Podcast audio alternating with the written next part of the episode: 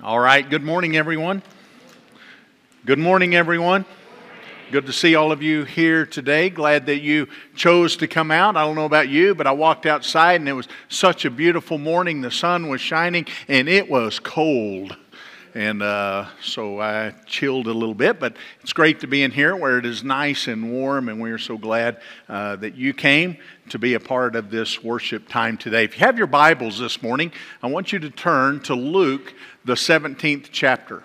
Luke chapter 17, and I want to let you in on a little secret today in case you're not aware. This week is Thanksgiving week. Was that news to anybody today? You're like, uh oh. Uh oh, there's a shortage of turkeys, just in case you haven't heard. Uh, by the way, there are store shelves are stocked with them, but there's still a shortage of them out there. So if you haven't got your turkey yet, you might want to rush out and get one. But it is Thanksgiving, and I know that Thanksgiving means a lot of different things to a lot of different folks. But I always love Thanksgiving because it's that uh, day out of the year that we get to uh, gobble till we wobble, right? Uh, we get to have all the great food that's out there the, the turkey, the dressing, the potatoes, the, uh, the gravy that goes along with it, and all the great desserts. And, uh, and it's always fun to get together with family and friends. For some people, they love Thanksgiving because it's a break from school, it's a break from work, it's a, just a break from the normal everyday activities of life.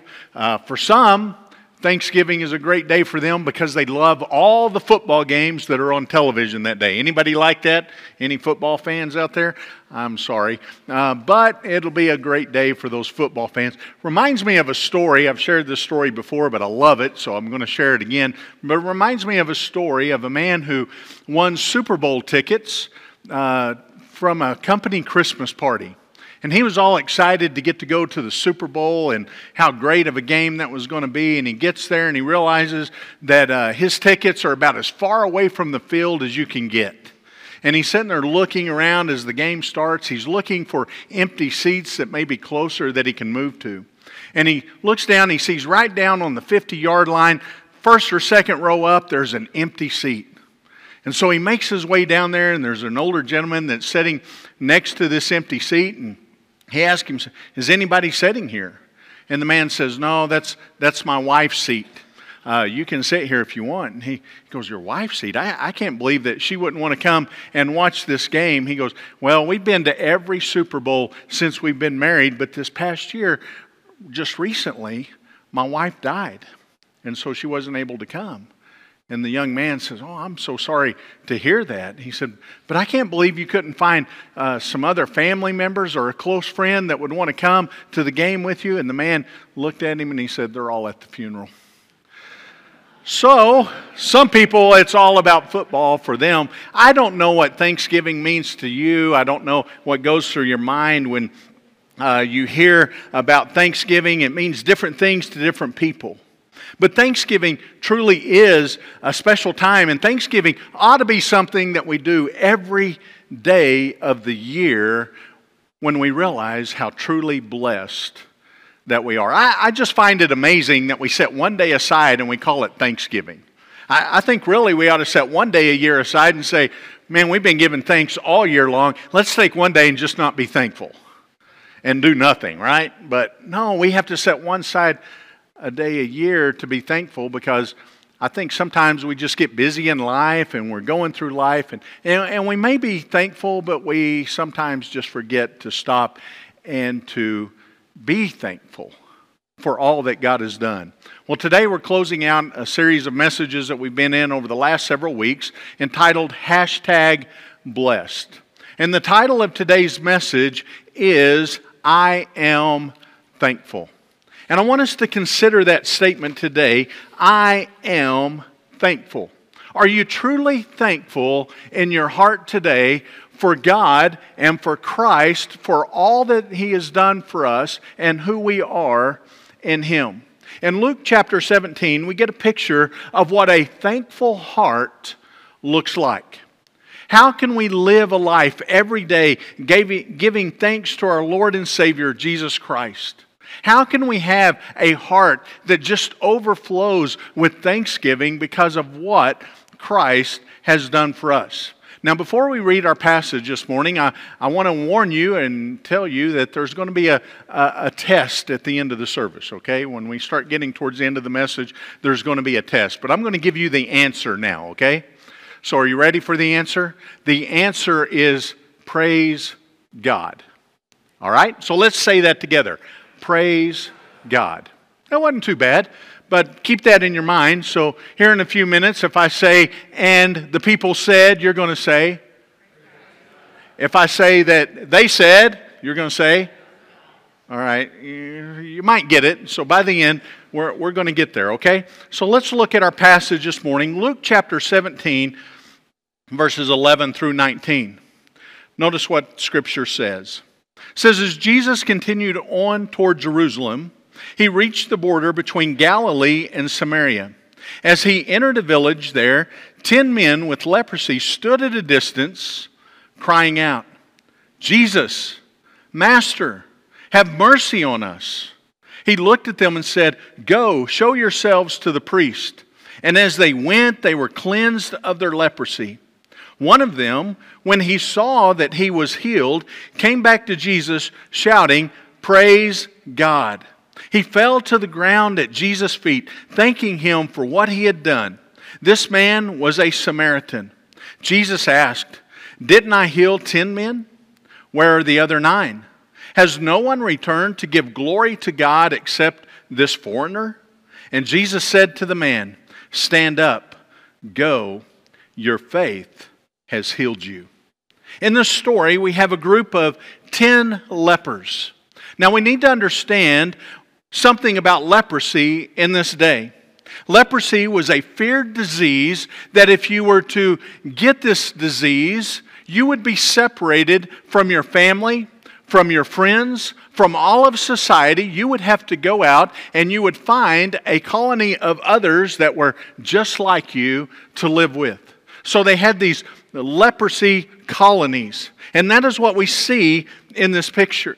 We see these 10 lepers. They're out living together. They're eh, out this little village that Jesus is coming to.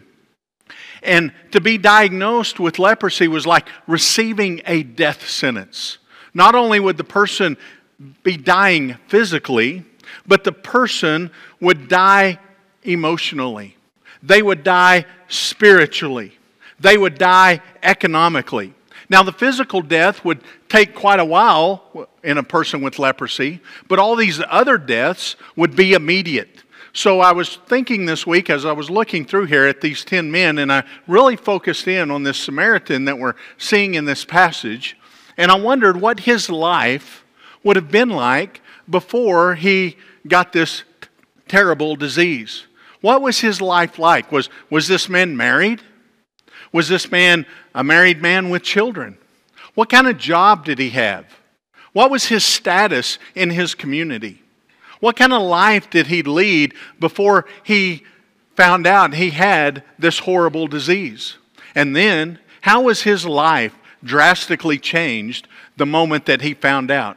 Did he wake up one morning and he looked down and he started seeing spots on his hands and his arms and on his legs? Did he sat there in fear, wondering, is this what I think that it is? Did he go to a doctor who confirmed that this was a horrible disease that you're going to die from? Did he have to go home and now say goodbye to his wife and children, not able to get close to them as he gathered up what little stuff he could to go outside of the community, to be separated from them forever? And then when you get into these communities of like minded. Notice that it said he was a Samaritan. This is not by accident. He's in this community with uh, nine other men, and we're assuming that these others uh, were Jewish men. And keep in mind that back in that day, the Jews and the Samaritans, they did not like each other. The Samaritans were looked down upon by the Jewish people because the Samaritans uh, were considered a half breed people. They were uh, part Jewish and part Gentile. And so they were looked down upon, but now he goes out to this community, and what once kept them separated is no longer an issue, and now they are one dying people. And can you imagine what must have been going through his thought and his mind as he, he goes in and he connects with these men, and now they have to stand outside away from everybody else. And according to the law, they could not get close to anyone else. And if anyone started coming close to them, they would have to cry out, Unclean, unclean, don't come near me. How horrible that would be. And they would hope that as they cried out unclean, that these people passing by might feel sorry for them and maybe leave some scraps behind for them so they would have food to eat and they would be able to survive. As I thought about all this, I began to look at this passage in a way that's different than I have many other times because most of the time I would read through this and I would look at the great miracle that Jesus did. You have these 10 men that are have this horrible disease and they're crying out, Lord, have mercy on me. And Jesus heals all 10 at once just by the spoken word. I mean, that's a pretty incredible healing that takes place. But as I began to look at what this man's life may have been like before the horrible news, I began to have a little bit more compassion for him. I began to maybe understand just a little bit more of the hopelessness that he had in his life. And you see how hopeless their life was. You can see how depressed they must have felt and how alone, even though they're in their little community together, how alone they truly were. But then I noticed that as they were in this community, that one day they look out and they see this group of people coming. And this group of people was a little bit different than a group of people that came by before because Jesus is in this group. And now I find it amazing that as Jesus is coming by, they begin to cry out. But they're not crying out unclean this time. Notice what we see in verses 12 and 13. Look back at those verses. It says, that as he entered a village there, ten men with leprosy stood at a distance, crying out, Jesus, Master, have mercy on us. It's not the unclean words, it's Master, have mercy. Can you do something for us? And when you look at that cry, when you see what they're saying, it is obvious that these men had some knowledge of Jesus. Now, maybe in the past, before they had to leave their communities and their families, maybe, they were around and they saw some of the miracles that Jesus had done. Maybe they were close enough where they could hear the teachings of Jesus. But now they're having to stay at a distance, but they're able to recognize him, and they know that there is something different about this man, Jesus. And they're crying out to him, and they say, Jesus, have mercy on us. And when I look at that, I realize that, that something is going to be different here. Can you imagine being out every day as you're having to call out saying, I'm unclean, stay away from me? And you can see that, that people pass by. And some would probably look over and they might have had some compassion because maybe they had a family member that was in the same situation as these, but there is absolutely nothing they can do. And this is such a contagious disease that they cannot get close by. And so they just keep on walking. Maybe some do like sometimes we do when people are crying out to us for help and, and they look over, but they quickly turn their head the other way. They act like they don't hear the cries. They act like they don't see the problem. They act like they're, they're not even there.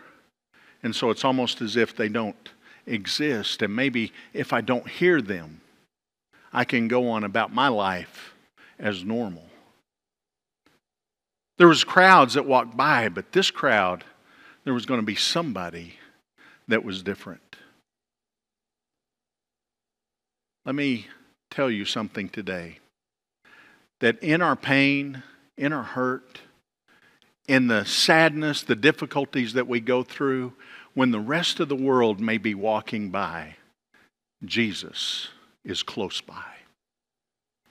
And I can see this crowd as they're coming.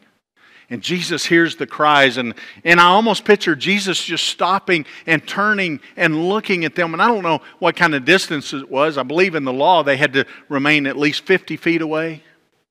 And so here's this distance between them, but Jesus turns, and I can just seeing him making eye contact with them. When the rest of the world is walking by, Jesus takes notice. When the rest of the world may seem like they don't care or they don't have answers and they can't help, Jesus takes notice. And Jesus looks and he makes eye contact with them. And he responds to their cry. To me, that's such encouraging words to think about that Jesus is close by. Jesus hears our cries. have you ever had a season in your life where you're crying out and you feel like no one's hearing? You feel like no one cares? You feel like sometimes that even God's not listening? Listen, anytime you feel yourself in that situation, I think you can go back to this passage and be reminded that Jesus is close by. And not only is He close by, but He cares. He cares for you. And He cares for me. And He cared for each one of these individuals in that group that day. And so as He looks at them, I find it interesting again what He says. He, he looks at them and He says this He says, Go. Go see the priest. Um, interesting statement. I mean, they're crying out, Lord, have mercy on us.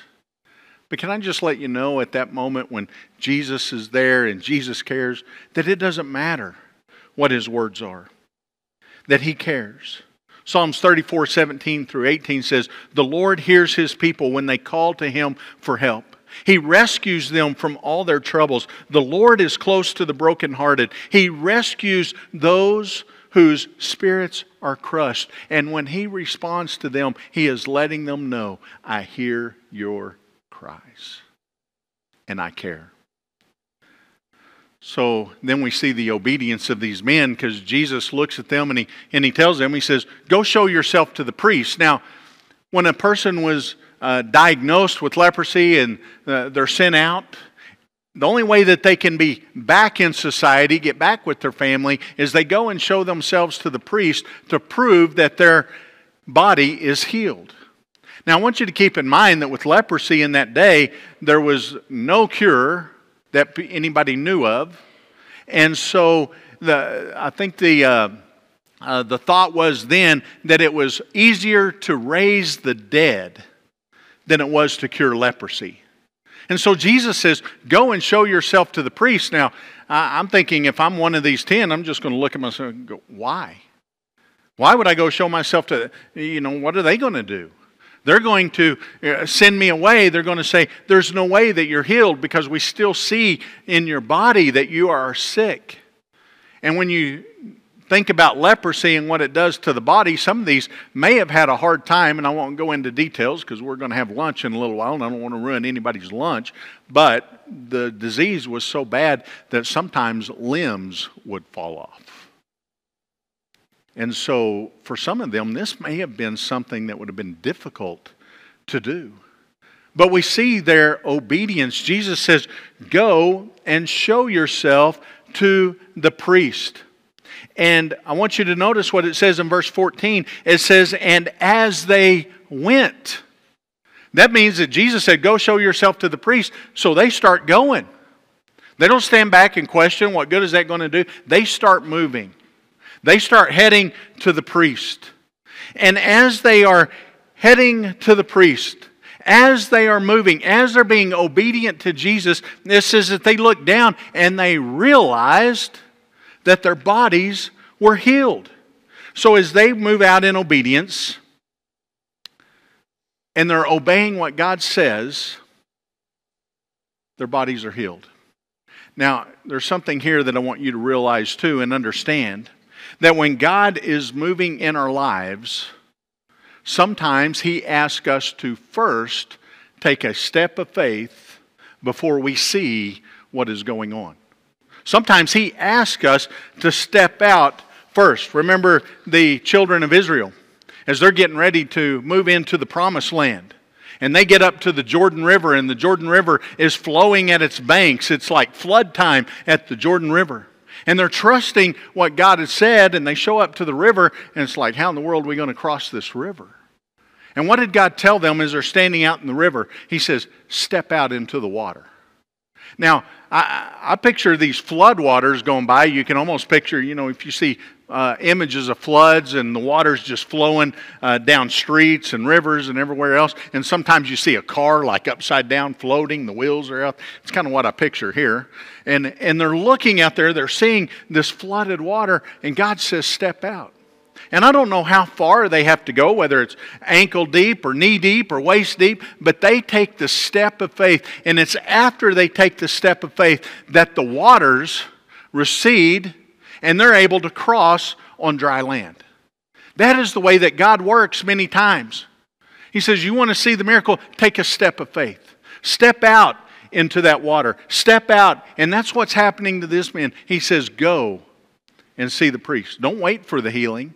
Go and see the priest. Step out in faith. I cannot tell you how many times God has done this in my life when there's been a change that He's making. There's something that He is wanting to do, and He just lets me know that you need to step out in faith. And it's when I take that step of faith that I begin to see the doors of heaven opened up. And He reveals what it is that He's doing. And that's the way that it is. And they're going, they're walking down the road. You can see them, they're, they're walking together and they're headed to see the priest. They look down and they're like, I'm healed. you're healed. And I bet there was a time of rejoicing and a time of excitement as going, our bodies are healed. And so they say, let's go, let's hurry up and get to the priest so that we can get back to our families, so that we can get back to our jobs, so that we can get back to our life that we used to have. And you can imagine the excitement that they had and the joy that they had. And they start going down the road with this excitement and joy. And one of them says, There's something I got to do first. There's something I got to go take care of first. And notice what happens. One of them, when he saw that he was healed, came back to Jesus, shouting, Praise God. What happened to the other nine? Well, they continued going on what Jesus said, but notice that Jesus asked this man, He said, Where are the other nine? Weren't there ten of you? Where are the other nine? This man says, There's something that I got to do. Now, when we look at this one, there's some things that we can quickly get out of his heart that I think would help us each and every day to have a grateful heart just as he did. Three examples that we see in this man. First of all, a thankful heart begins with noticing what God has done. They're walking down the road. They all realize that they're healed, but this man stops. He notices, uh, look at what God has done. He has healed me. And you know, we come up to Thanksgiving, again, it's one day a year. This is something we ought to be doing every day that we look around us. We take the time to stop and look at what all God has done. Can I remind you today, as we've been going through this series, that we are greatly blessed today because of what God has done? We are truly blessed in our life. And I think we could sit back today and we could start having discussion. How has God blessed you? How has God blessed you? How has God blessed you? And we could be here for a month just going through how God has blessed each one of us in so many different ways. But let me tell you, the greatest blessing that we have of all is when God sent His Son to die in our place on that cross so that our broken relationship with God, because of the sin in our life, because of the disease in our life, God sent His Son. He went to the cross in our place. His blood was shed. His body was broken for us. And that is the greatest blessing. And if that is all that there was, that is more than enough. We are blessed by God each day when we step out of bed and we take that breath in the morning and we are still able to move, still able to live for God today, that is a huge blessing in our life. We're able to come to church. We're able to worship together. We're able to get together and to sing songs of praise. And that is a great blessing to us. And because of the great blessings that God has poured out on our life and continues to pour out on our life, the people should be shouting. All right. Let's try that again. But this time I want you to say it like the man who was just healed from leprosy. Ready? The people said, Isn't it great to praise God every day of our life? Ought to be a day that we praise God for the many blessings that He has given us. He has blessed us so much. Hashtag blessed, right? Uh, we ought to all be wearing t shirts with that on there. Walking around going, hashtag blessed. And when people say, What is that? Saying, Let me tell you how God has blessed me today. Let me tell you about the blessings He continues to pour out upon my life. God has blessed me greatly.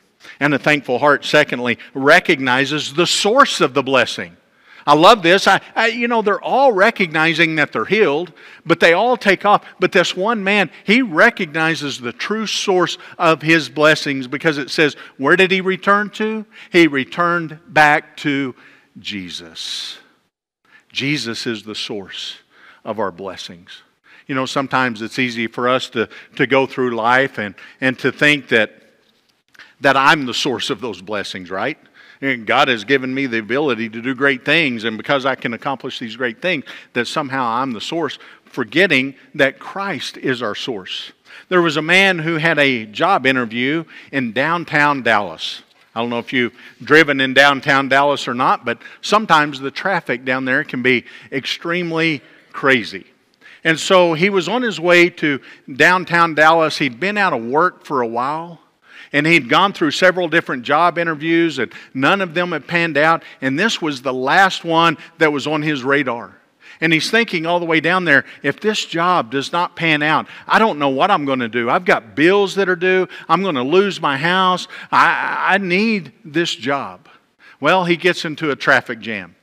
And when he gets into this traffic jam, he sees the time just ticking away. And now he starts to panic and, oh no, I'm not going to make it to the job interview on time, and if I show up late, there's no way that I will get this job. And he finally gets down close to the building that he needs to go to, and he's driving around in circles and he cannot find a parking spot. And so he begins to cry out and he says, God, I need your help. If you will give me a parking spot so I can make it to this job interview on time, then I promise you, I will start going to church every week.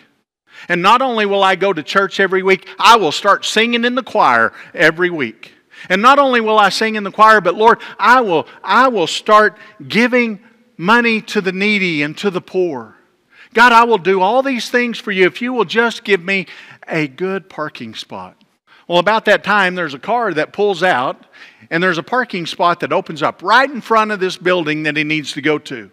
And he quickly pulls into that parking spot and he looks up and he says, God, never mind, I found one.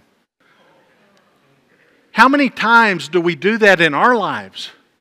That we are going through life and we're saying, God, I need you to do this, I need this. And then when it happens, we're going, never mind, God, I did it. Now, I know that we would never say that out loud, right? But sometimes we say that with our actions. And we go through life and we say, Look at what I've done. Listen, we're only able to do the things that we're able to do because God allows us to do those things and He gives us the ability to do them. You may be the smartest person in the world, but the only reason you're the smartest person in the world is because God's the one that put that brain in your head. Right? And we need to take time to realize that He is our source. And that ought to be a daily thing for us. And when we realize that God is our source, then the people say, All right, we're going to get there in a minute. All right? But isn't that true? Isn't that the way we ought to live? I mean, we can look at this man's example. And he could have done like the others. He could have followed the crowd. He could have gone on, let's go see the priest. Let the, the priest prove that we are cleansed, that we're healed. Let's get back to our families. Let's get back to doing. But he says, no, I, I got to go see Jesus. And I got to praise him. And it says that he fell down at his feet. I'm sure there were people around going, why is this grown man falling down at the feet of Jesus? Listen, if you knew what Jesus had done for me, you would fall down at his feet too. And he has done such great things for all of us. And he fell down at his feet because he recognized the source. And then the last thing that I want us to see notice what it says in verse 15 again. So one of them, when he saw that he was healed, came back to Jesus shouting. Say that word with me. Shouting. No, you jumped ahead. I said, say that word. See, that was a trick. Trick question. Say the word shouting with me. Shouting. He was shouting, praise God. Shouting, praise God. The healed man returns loudly. Now, keep this in mind. Put this picture in perspective. Before he was healed, he would have to stand out away from people, loudly shouting, unclean. And now he is loudly shouting. Why? Because God has cleansed him. And let me remind you that when we come to Christ, that he cleanses us from all of our unrighteousness. Come now, according to Isaiah 118, and let us reason together, says the Lord. Though your sins be as scarlet, they shall be white as snow. Though they be red like crimson, they shall be wool. Because we were unclean, we walked around as dead men. And as dead men walk around, there is no life in them. But once we come to Christ and He cleanses us from all righteousness, He raises us from dead into life. Ephesians 2 5 and 6 says, Because of his great love for us, God, who is rich in mercy, made us alive with Christ, even when we were dead in our transgressions. It is by grace you have been saved, and God has raised us up with Christ and seated us with him in the heavenly realms in Christ Jesus. Listen, when we understand who Christ is, we understand what Christ did. We believe what Christ taught. It changes our life forever. And we are truly blessed in Him. And we should come to Him every day shouting. I said shouting. All right, we're going to try one more time. Let's shout it where the neighbors can hear us. And by the way, we're out here nowhere. So shout it where the neighbors can hear us. There you go. Isn't it great to praise God? I want to tell you, there's something within us. God wants us to praise Him. As a matter of fact, uh, if we don't praise Him, the very rocks will cry out and praise Him. God wants to be praised. And there's something that changes in us you may get up in the morning, you may feel like, man, God, I, I don't even feel like getting out of bed today. I don't feel like going out into the world today. But there's something that changes if we get up and we are truly praising God with our hearts, recognizing who He is, recognizing what He did, believing what He taught, and believing that He has changed our life. And you start praising God in the morning, and I promise you, it'll change the rest of your day. And if you will do it today, it'll change the rest of your week something special about praising God. And we see that in this picture today. Let's praise God for who He is. Let's praise God for what He has done. Let's praise God for the lives that He has changed in me, in you, and all who have placed their faith and trust in Him. We are to praise Him. Let's pray together. Father, I thank you today for this encouraging message and just this remembrance of who you are and what you do for us. And God, I pray that, that down deep in our bones, we would have a desire to praise you every day. That God, it wouldn't be one day a year that we set aside to say thanks, but it would be a day every day that we praise you and we say thanks for who you are and what you have done. God, I'm so grateful that you were willing to give your son for us. That while we were like this man with leprosy, we had this disease because of sin in our lives, that you gave us your son, Jesus Christ. And I thank you that it's through him that we are truly healed from that. God, I pray that today each one of us would take this message to heart. And God, I pray that if there's anyone here this morning that doesn't know you as their Lord and Savior, that right now your Spirit would just draw them unto yourself. That God, they would see their condition and how they are separated from you, and that God, you would step in and you would change their life today, that they would receive you as their Lord and Savior. God, as believers today, I pray that we would be reminded of your great love for us and how blessed we are in you. And it's in Christ's name that I pray. Amen.